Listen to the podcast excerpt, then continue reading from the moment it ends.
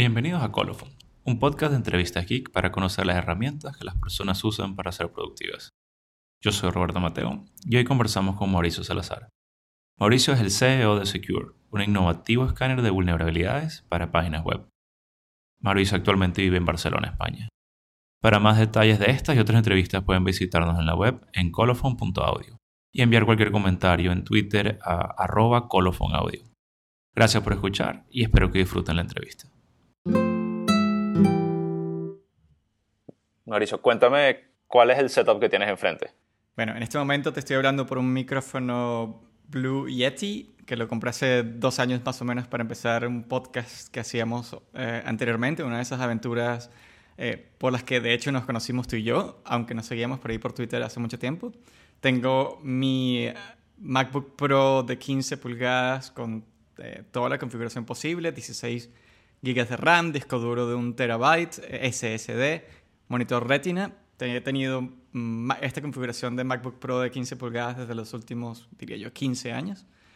Tengo un iPhone 6S que está en la mesa al lado de un vaso de agua y unos audífonos y un reloj. Los audífonos son unos...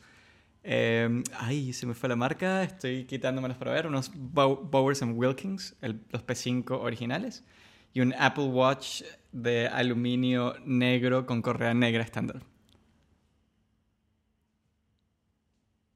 Cosas análogas alrededor del escritorio. Cabe recalcar que estás en Barcelona, ¿no? Entonces tú estás a final de tu día. Son las 6:35. En este momento el escritorio tiene solamente mi computadora, una lámpara, mi billetera, una billetera de cuero súper delgada que me regalaron, y un par de discos duros que están desconectados en este momento, que los conecto en la noche para hacer o respaldo o ver fotografías. No trabajas siempre desde la casa, ¿no? Rara vez trabajo desde la casa. En la casa este setup es o cuando vengo a grabar un podcast o tengo una reunión para que no haya ruido o voy a ver películas. Normalmente estoy en algún café de la ciudad, en la ciudad en que esté, y me siento a trabajar. Eso es como uno de esos retos divertidos y que me encanta de todas las ciudades a las que voy, ¿no? Tratar de encontrar ese café fantástico con buena conexión, con enchufes y con buen café para empezar. Si hay un enchufe cerca de la entrada hacia el vidrio que ves para afuera o un enchufe que está más hacia adentro... ¿Cuál de las dos mesas prefieres? Ventana, siempre. Es people watching en tiempo real. ¿Café? ¿Qué es un buen café? Un buen café es un café hecho con esmero, y también depende mucho del estado de ánimo. Hay gente que se dedica a hacer cafés y que le pone atención a toda la preparación, desde la temperatura de la máquina, el grano de café, el grinder, el moledor del café, todo.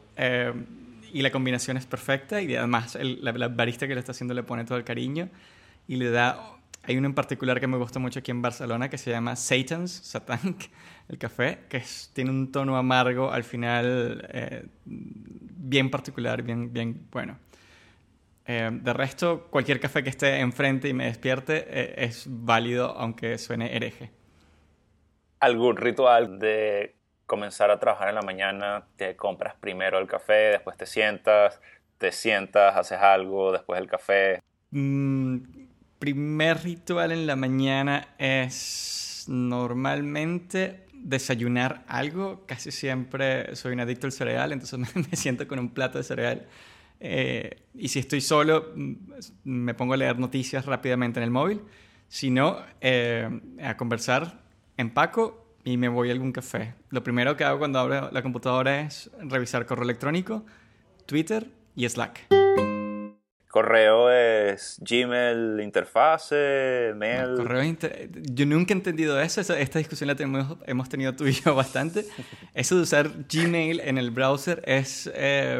anacrónico, siento que soy un producto, no me parece la herramienta adecuada. Siempre he utilizado Apple Mail, sé que es un desastre, pero creo que he aprendido a vivir con sus defectos. Me encanta tener la aplicación separada del browser, porque realmente el browser se llena de tabs y se llena de ventanas por todos lados, y si no encuentro el correo cuando lo quiero, me desespero. Entonces, correo vive en el mail, Apple Mail. ¿Y el browser cuál es?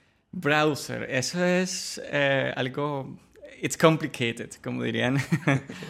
Mi browser por omisión es el Safari. Es el que siempre está abierto y el que, al que cuando aprieto en algún... hago clic en algún enlace desde alguna otra aplicación me lleva al Safari. Pero Safari se ha vuelto como... desde el punto de vista de velocidad, desde el punto de vista de como capacidad de mostrar páginas web y JavaScript y correr todas las cosas, un dinosaurio. Entonces uso otras cosas. Chrome lo utilizo exclusivamente para trabajo y para cosas de Google. Entonces nunca hago nada que no sea ahí. Digamos que me vaya a molestar que Google sepa, por ejemplo. Sí, soy un paranoico de la privacidad. Firefox lo tengo configurado para completa privacidad. Siempre que se abre, siempre lo abro y lo cierro al terminar de usarlo o buscar algo, porque se borra completamente, se resetea cada vez que lo cierro y tiene funciones de seguridad súper altas. Y por último tengo... Eso... ¿Cómo? Perdón, eso en Firefox es un plugin o es un setting, una configuración que él trae. Las dos cosas. Tengo varios plugins instalados, varias extensiones instaladas y tengo modificado un montón de cosas en la configuración de Firefox como tal. Entonces, no lo busco por compatibilidad, sino lo busco por privacidad. Y por último, uso Vivaldi. No sé si has oído hablar de Vivaldi. Vivaldi es un browser relativamente nuevo, con, digamos, enfocado en la experiencia del usuario, y eso no tiene ningún tipo de restricción. Entonces, cuando alguna página no me está cargando en alguno de los otros browsers, cargo Vivaldi, cargo la página ahí. Como te dije, it's complicated. ¿En el iPhone? En el iPhone uso el... La misma pregunta, browsers, te quedas en Safari, inventas algo con Chrome y... Apple Mail. En el correo, okay. Y uso solamente Safari, pero siempre lo uso en modo privado, nunca guarda nada. Sabes que tiene una forma de modo privado, ¿no? Que te pone la ventanita más oscura. ¿No te ha pasado que ves, por lo menos con mi suegro y una época con Ana, mi esposa, que siempre tienen eso activado sin darse cuenta? sí, así es Luis también. Y no saben para qué es y se molestan porque les piden la clave siempre, porque me está pidiendo la clave de nuevo esto. Y creo que con iOS 9, el 9 mejoró un pelo, pero antes me llamaba la atención que siempre estaban en el modo oscuro. Ahora, uso OnePassword para manejar todos mis passwords, tanto en la computadora como en el celular. Entonces no me importa que no guarde el password, ¿no? Porque una de las principales cosas que hace el modo privado es que no deja guardar cookies. Y los cookies son los que te permiten mantener la sesión abierta. O sea, que se acuerde de tu usuario y de tu password cuando abres una página.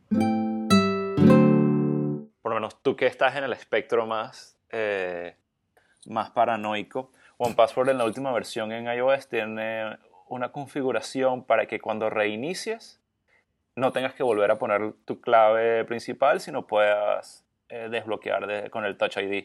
¿Habilitaste eso? Sí, no, ¿por qué? Ok, lo tengo en la menor configuración posible, es decir, cuando reinicio uso Touch ID. ¿Viste? Te sorprendí, pensaste que iba a decir la configuración de... Sí. De hecho, me siento mejor porque yo lo tengo así, entonces me siento un poco validado. Yo voy a tuitear algo que hay el director de seguridad de Cloudflare, que es una compañía inmensa que básicamente protege las páginas web contra ataques de DDoS y otras cosas. Acaba de hacer un blog post sobre cómo configura su iPhone cuando va a viajar. Entonces básicamente lo blanquea completamente y le quita todas las opciones. Inclusive OnePassword crea un OnePassword especial para esas claves de esas poquitas cosas, de esas cuentas temporales que él va a utilizar. Y le dice a la gente, esto es una cuenta temporal, cuando regrese del viaje, que regrese en esta fiesta, en esta fecha, este correo va a desaparecer. Yo no llego a esos extremos. Creo que, bueno, no tengo tantas razones para pensar que van a estar detrás de mí. Todavía. Porque después si quieres nos cuentas en qué estás trabajando ahorita. Okay. Pero, llegamos al café, revisaste el correo, ¿todavía no has pedido el café? Como mis cafés son mis oficinas, normalmente es un evento social llegar al café porque normalmente conozco a la gente de los cafés. En Barcelona tengo como 3 o 4 cafés a los que voy y con todos me he hecho amigos de los dueños, de los mesoneros, de los que hacen el café. Entonces normalmente hay un periodo de saludar, ¿cómo estás?, pedir el café, comerme algo. Pero en lo que termina ese protocolo, ese ritual de saludar, me siento en la computadora mientras llega el café a leer correo, Twitter y Slack. Inmediatamente eso está listo, abro un tab, abro un bookmark, abro todos los bookmarks de una carpetica que tengo, que abre como 10 ventanas con los blogs que siempre leo. Y eso incluye noticias, incluye tecnología, incluye diseño, incluye fotografía, incluye... ¿qué más? Seguridad. Son a grandes rasgos los tópicos que leo siempre, todas las mañanas. Ok. Abriendo directo el blog, no RSS. No, nunca me he podido acostumbrar al RSS porque genera nivel de angustia igual que me genera Twitter. Ver ese número de no leídos se vuelve como algo compulsivo y tengo que quedarme ahí enfrente del ordenador, de la computadora, hasta terminar de leerlos. Igual con Twitter. Creé una lista y la lista no tiene mucha gente para que no crezca mucho el número porque siempre tengo que leer todos los mensajes. ¿Y Twitter usas el app de Twitter, Tweetbot, Twitterific, la página? No, uso Tweetbot. Asumo que la página no. La página definitivamente no la uso. Me conecto muy rara vez cuando alguna función en Tweetbot no funciona o para hacer alguna configuración. Uso Tweetbot tanto en la Mac como en el teléfono y es una de mis aplicaciones favoritas en la vida. ¿Cómo manejas el Twitter, Tweetbot durante el día? ¿Lo cierras? Es como cuando estás en un break, lo abres, lo dejas corriendo. Okay, mi sistema de productividad creo que es... en algún momento llegué a decir, me voy a sincerar y voy a dejar de sentirme mal. Yo tengo que calentar un poco motores, procrastinar un rato, y esa procrastinación lo considero como una inversión para entrar en, entre comillas, el flow. Entonces por eso lo primero que hago es abrir todos los blogs y sentarme y deleitarme y darme todo ese placer, esas endorfinas innecesarias de información que no necesito y que no me sirven para nada, pero que me hace sentir bien. Siento que estoy haciendo algo y poco a poco voy migrando a trabajo. Cuando migro a trabajo, Twitter se queda abierto, Slack se queda abierto, pero normalmente ninguna de estas otras páginas se queda abiertas. Si trato de leer lo que tengo que leer y si no, lo cierro. Twitter puede ser una distracción, Slack seguro es una distracción. ¿Tienes varios grupos de trabajo? ¿Has metido grupos familias ahí? O sea, ¿cuáles son los use cases de Slack? Ok, en Slack tengo 1, 2, 3, 4, 5, 6 grupos. Wow. Okay. El grupo 1 es un Slack que creé solamente para mí, donde configuro bots y configuro cosas. Entonces, interesante. Ese Slack solamente tengo acceso yo, no he invitado absolutamente a nadie. Okay. ¿Qué bots tienes? En este momento tengo Trello, déjame revisar, te digo, porque obviamente está abierta mientras hablamos. Ya te digo qué integraciones tengo en esto. Bueno, mientras abre te cuento en un ratico. La siguiente, no quiero tumbar... Safari estaba cerrado y no me abrió dónde era. Ahorita te las digo. Otro grupo es el de nosotros de Ñerts, del podcast, del grupo donde estamos tú, Cristian y 3 personas más. Hay un grupo de ciberseguridad en Barcelona, de un meetup. Hay un grupo de startups de Barcelona y hay un grupo de startups de Londres. Estos grupos un poco como tips los uso para muchas cosas. Los uso para conseguir usuarios nuevos, para conseguir programadores, para enterarme de qué está pasando con todas las empresas con las que de alguna u otra manera tengo que ver en mi trabajo del día a día. Entonces, es un sitio donde voy siguiendo el pulso en tiempo real a todos los que son alguien o que les interesa mi producto o me puede interesar lo que ellos tienen. Súper interesante lo del bots, lo voy a copiar. Hay una versión... Por la versión business de Trello, ahora te permite... Slack sacó una versión para poner botones dentro de las aplicaciones. Entonces puedes hacer acciones dentro de Slack que afecten a Trello, por decirlo de alguna manera, ¿no? Entonces, por ejemplo, puedes hacer upvoting o puedes crear una tarjeta directamente desde el Slack. Yo no tengo esa versión. Lo mío es sencillamente notificaciones. Hay hablando de notificaciones, hay una app que es gratis, que es uno de los bots que tengo, se llama notify.ly, notify.ly, y lo que hace es que pones palabras claves ahí, está constantemente monitoreando Twitter, Tumblr, Reddit y otras redes por esas palabras claves. Entonces te manda una notificación al canal que tú crees dentro de tu Slack. Entonces yo lo tengo, el personal lo tengo cosas cuando me mencionan a mí o tiene que ver conmigo, y el de trabajo tengo, bueno, palabras claves para cosas de trabajo. Ya hiciste el paseo, viste los blogs, viste el correo, te dices voy a empezar a trabajar. ¿Qué abres? Trabajar depende. Como estoy a la cabeza de una startup, hago varias cosas y dependiendo del día. Entonces, normalmente a las 10:30 de la mañana todos los días tenemos una reunión todos los días de la semana de 10-15 minutos, donde es una especie de stand-up meeting en Agile, que es, bueno, qué hice el día anterior y qué estoy haciendo. Un poco para saber qué está, como estamos trabajando en un grupo distribuido, saber qué está haciendo cada quien, quién está trancado, cómo y cuándo, ¿no?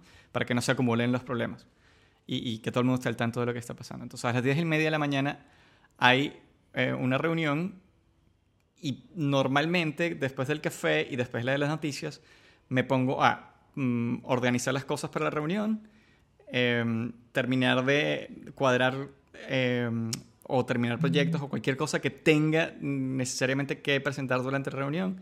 Y después de la reunión, entonces, es el calentamiento perfecto para ponerme en el estado concentrado completo de trabajo. Entonces, ahí termino la llamada y es inmediatamente, dependiendo, como te dije, o estoy haciendo programación, front-end, entonces continúo con programación y normalmente trato de no cambiar en todo el día, me quedo en una sola cosa.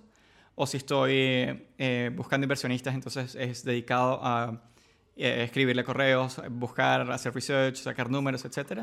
Si estoy con marketing, entonces también es eso, o escribir un blog post o planificar la estrategia o hacer promoción o hablar con quien tenga que hablar. Y si es por último diseño, entonces bueno, es eso, trato de estar todo el día con el mismo sombrero. A veces no puedo, pero es lo que trato de hacer.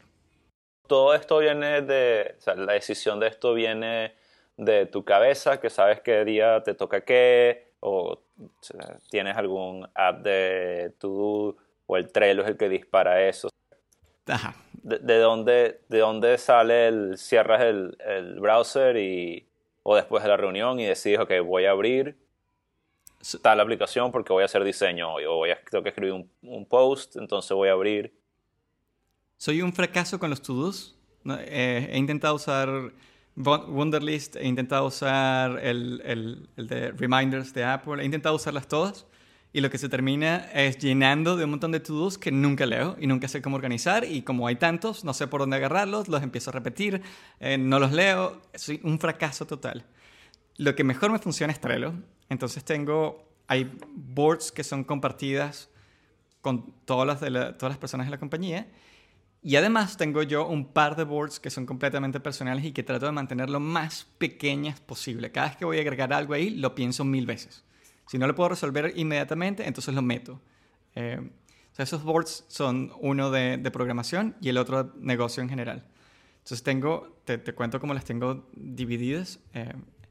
Tengo un tab, como Safari puedes hacer pin de una página web. Tengo un pin de Trello en la primera posición y apretando comando 1 automáticamente voy a mi board. Entonces genero memoria mecánica muscular en mi mano para automáticamente tengo que hacer algo y voy para allá. Entonces tengo 1, 2, 3, 4 columnas. La primera columna es el backlog y esto es para todos mis boards. En el backlog escribo en general a grandes rasgos que es todo lo que tengo que hacer. De ahí agarro y lo muevo a la siguiente columna que es Next, y es entonces de todo eso que tengo que hacer, ¿qué es lo que tiene más prioridad? Y de arriba pongo lo que absolutamente tiene más prioridad y abajo tiene menos prioridad. Tengo una tableta que es Doing, que es lo que estoy haciendo en este preciso momento. De hecho, antes de haber empezado contigo debí haber movido ciertas cosas a Next porque no estoy trabajando en nada. La idea es tener una fotografía mía y de todos los que estoy trabajando, de qué está ocurriendo, en qué tengo las manos físicamente en este momento. Entonces sé si puedo molestar a esa persona o no con algo de eso, si es realmente importante. Y la última columna es done o ya completado, porque bueno, da la satisfacción, esa satisfacción de mover la actividad a done es el precio mayor por el trabajo, por el esfuerzo. Súper interesante. Yo he llegado a algo muy parecido ahorita. Si tú has probado N apps, tú sabes que yo he probado N más, a las 7. N más apps. Infinito. Exacto. Y nada más porque estamos trabajando en la compañía bastante logramos como convencer que bastante gente usara Trello, teniendo una suscripción de Jira, a propósito. También abrí una cosa personal y lo he estado llevando muchísimo. He estado tentado en darle acceso a mis personales, a mis socios, pero me da un poco de miedo que pierda ese sitio donde puedo equivocarme, donde puedo poner honestamente todo sin sentir que me voy a recargar ni voy a recargarlos a ellos. Exacto. ¿Usas para algo la funcionalidad de Trello de calendario, de no. fechas topes? O... No. Todo está en general abierto. Las cosas que tengo que poner fecha o que tienen... Si cuando tengo que sentarme con un usuario, hablar con un usuario que lo voy a entrevistar o algo así, lo pongo en el calendario. Y uso el calendario de Mac. Pero esta semana empecé a utilizar Fantastical 2 para probarlo. No hay gran diferencia, la verdad. No gano mucho. Voy a regresar de nuevo a la aplicación de calendario que trae el Mac OS. Y dentro del cart en sí, cuando tienes una tarea, si es suficientemente larga, llenas algo en descripción, te creas los checklists que usa Trello, o son todos como nuggets, ya tú sabes de verdad qué es lo que tienes que hacer, son solamente, tú sabes... incentivos de guiarte, son títulos. Depende. Sí, en los personales pocas veces uso checklists porque normalmente son cosas un poco más amplias, ¿no? Que sé en lo que estoy trabajando y sé que tengo que completar esa tarea. Digamos, escribo el fin, lo que tiene que ocurrir al final. Y para llegar al final tengo que hacer obviamente muchas cosas que van apareciendo. Cuando es... cosas de la compañía y sobre todo procesos, entonces sí creamos checklists. Por ejemplo, cuando vamos a hacer un blog post en la compañía, tenemos un board que copiamos para cada uno de los blog posts donde seguimos procesos. Bueno, publicarlo, chequear ortografía, que otra gente la vea, ver que tenga fotografías, ver que tenga enlaces, dar créditos.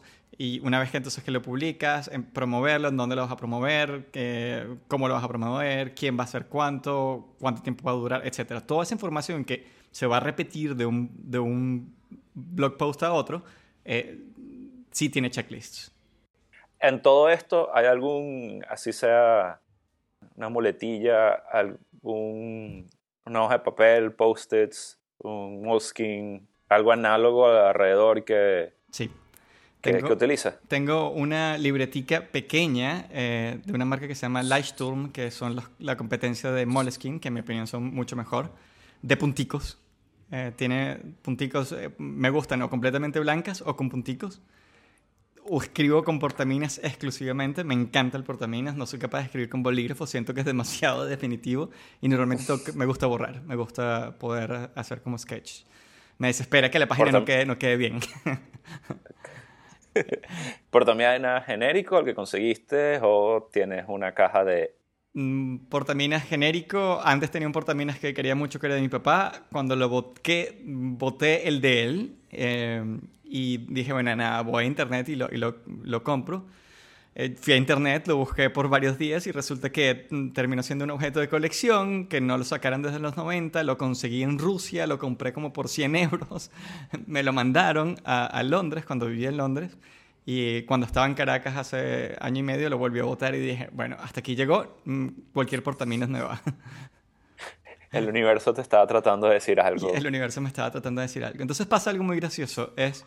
como necesito un punto medio entre tecnología y lápiz. En lo que empiezo a escribir, me empieza a jalar la computadora y siento que tengo que hacerlo en Sketch o en el bloc de notas o en algo. Y cuando estoy en el bloc de notas me empieza a jalar el lápiz y la sensación de tener que dibujar lo que estoy pensando. Entonces, nunca me siento completamente cómodo con los dos. No, eso es un problema sin resolver para mí. el escenario ese ideal, puedo decir el del Newton hace 20 años, pero exacto, la iPad mini con un lápiz que de verdad se sienta como portamina, fácil de borrar y eso, podría ser un loop que se cierra para ti. Creo que sí, creo que tal vez la siguiente versión del Apple Pencil que tenga borrador en la otra punta del lápiz puede ser una opción con, no sé si el iPad mini, pero puede ser que el iPad Air o el Plus, ¿cómo se llama? El Pro pequeño, el Pro de 9. ¿Por qué no iPads ahorita en tu setup? No la usaba tanto, regalé la mía y no la extrañé. Leía mucho en el iPad, eso lo extraño, y he estado tratando de buscar un sustituto, pero como he tenido tanto trabajo tampoco he tenido mucho tiempo de leer y he estado más bien escuchando no audiobooks, pero sí muchos podcasts. Entonces creo que ya está llegando el momento de conseguir una iPad nuevamente. No le daba mucho uso. Me sentía mal por... Yo soy de la filosofía, y no tiene nada que ver con dinero, de no comprar nada que no necesite. Y cuando lo voy a comprar, me imagino que ya lo compré y me imagino la sensación después de haberlo comprado y pensar, lo estoy usando, lo voy a necesitar, se pasó la fiebre, sí o no. Y si pasa esa prueba, entonces lo compro. Si no, no. ¿Cuál sería tu setup ideal?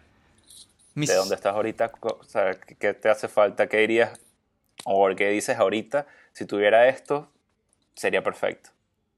Mi setup ideal sería más batería. Creo que es mi principal queja con mi laptop, que aunque no es tan vieja, ha perdido un poco la capacidad y sigue durando mucho, pero el tener que estar pegado en un café a la corriente me desespera un poco. Entonces sería una batería, una computadora con una batería más larga. Creo que sigue siendo para mí mi setup definitivo una portátil. He intentado varias veces con un monitor en la casa, pero... como te digo, me empieza... El no trabajar en la casa tiene el beneficio de poder separar lo que es momento de relax, momento de familia, con momento de trabajo. Entonces, cuando estoy en la casa y hay gente, no me siento mal porque estoy trabajando. Entonces, el no tener el monitor en la casa me hace feliz. Pero siempre he querido tener un monitor grande porque me hace falta espacio. Siento que me falta espacio. Eso se lo agregaría de alguna forma, no sé, he visto gente cargar monitores a cafés, he visto gente cargar iMacs de 21 pulgadas a un café, a lo mejor hago eso. Creo que lo interesante puede ser el app Duet Display, que lo tengo, y conectar el iPad de alguna forma como segunda pantalla a la portátil. Lo que pasa es que me siento igual un poco tonto. Hay un par de cosas que se me olvidó comentarte que tengo en el escritorio porque no las había visto. Y es cuando estoy en la casa y es siempre fantástico. Tengo una guitarra, soy pésimo tocando guitarra, pero genera momentos de creatividad intensos. Cuando no sé cómo resolver algo, estoy trancado, me aparto un poco, empiezo a tocar guitarra, los vecinos empiezan a lanzar tomates y sale la solución. Eso es uno de los elementos importantes que uso cuando estoy en la casa. Y el otro es una, que digamos, está en una mesita de al lado, es una cámara Polaroid vieja que no la he usado en mucho tiempo. Que está ahí mirándome para que la use. Diciéndote que tienes que ser creativo. Exacto. ¿Cuál es tanto en la, o sea, primero en la Mac y después en el iPhone, cuál es el mejor app que tienes para ti y cuál es el peor? Mejor app, ok. En la Mac definitivamente sí es por... creo que OnePassword. Me simplifica la vida de muchas maneras y es probablemente el app que más abro y utilizo todo el tiempo. Twitter, el Tweetbot lo uso mucho, pero no tiene tanta repercusión grande en mi vida como el OnePassword. Sin OnePassword no puedo vivir, sin el Tweetbot puedo vivir. Y en el iPhone... déjame pensar, abro, a ver qué está en la primera pantalla y te digo, creo que mi app favorita es, no voy a decir otra vez OnePassword, voy a decir esta vez Slack. ¿Se ha cambiado la forma que trabajas? Definitivamente. Habla. Sí. Es el app de comunicación que más uso, más que WhatsApp, más que Messages. ¿Alguna app que quisieras poder borrar de ese homepage, pero sabes que no puedes? ¿Y que me da vergüenza o no me da vergüenza? No, el que te dé vergüenza creo que es más interesante. Snapchat. Y en el Mac, que quisiera borrar, estoy mirando mi doc. Skype. Skype es amor-odio. Es el app de comunicaciones que mejor funciona, pero la interfaz es fatal. Bueno, en temas de privacidad es horrendo. La lista sigue y sigue y sigue. ¿Qué app, libro, blog sientes que recomiendas seguidamente? Ajá, buena pregunta. Blog que recomiendo seguidamente. Difícil. El de Wait But What, que es un newsletter realmente. Wait But Why. Espera, ¿pero por qué? Es increíble. Es esos sitios que no puedes creer que alguien le dedique tanto tiempo a hacer blog posts de cosas tan interesantes. Hay particularmente un post de ellos sobre inteligencia artificial que creo que es lo más genial y fantástico que he leído sobre inteligencia artificial en mi vida. Creo que es... dibuja una imagen de lo que va a ser el futuro bastante parecida a lo que creo yo que va a ser. Me encanta. Eso es el blog. Y libro... no voy a decir el Principito. Ya te voy a decir. Válido. No. Son tantos. Te digo algo que haya leído recientemente para... hay un libro que se llama, te busco el título exactamente, Left Brain, Right Brain, creo que se llama. Ya te digo el título. Sí, no, igualito todo esto va a estar en las notas y en el blog del podcast. El libro trata... No, ahorita te busco el nombre. El libro trata de... Habla de por qué estamos pasando de un mundo donde el pensamiento lineal, el pensamiento de ingenieros, de arquitectos, de... ¿cómo se llama esto? De abogados, va a ser automatizado, va a costar nada, va a ser completamente un commodity, va a ser como la electricidad, va a estar ahí. Y la gente, y lo único diferenciador, y lo estamos empezando a ver, es lo que el lado derecho del cerebro, el lado creativo del cerebro te ofrece, ¿no? Todo va a estar automatizado, inclusive hacer páginas va a ser automatizado, va a ser relativamente fácil. Lo que necesitas es ese valor agregado que produce el cerebro derecho, o el lado derecho del cerebro. Es creo que una de las... de los libros más interesantes que he leído últimamente con resultados efectivos o con visiones efectivas de hacia dónde estamos yendo. Buenísimo. Última. Si de alguna forma, digamos, llega alguien con un cheque suficientemente grande y tu proyecto ahorita te obliga que tienes que volver a un ambiente de oficina. No hay opción.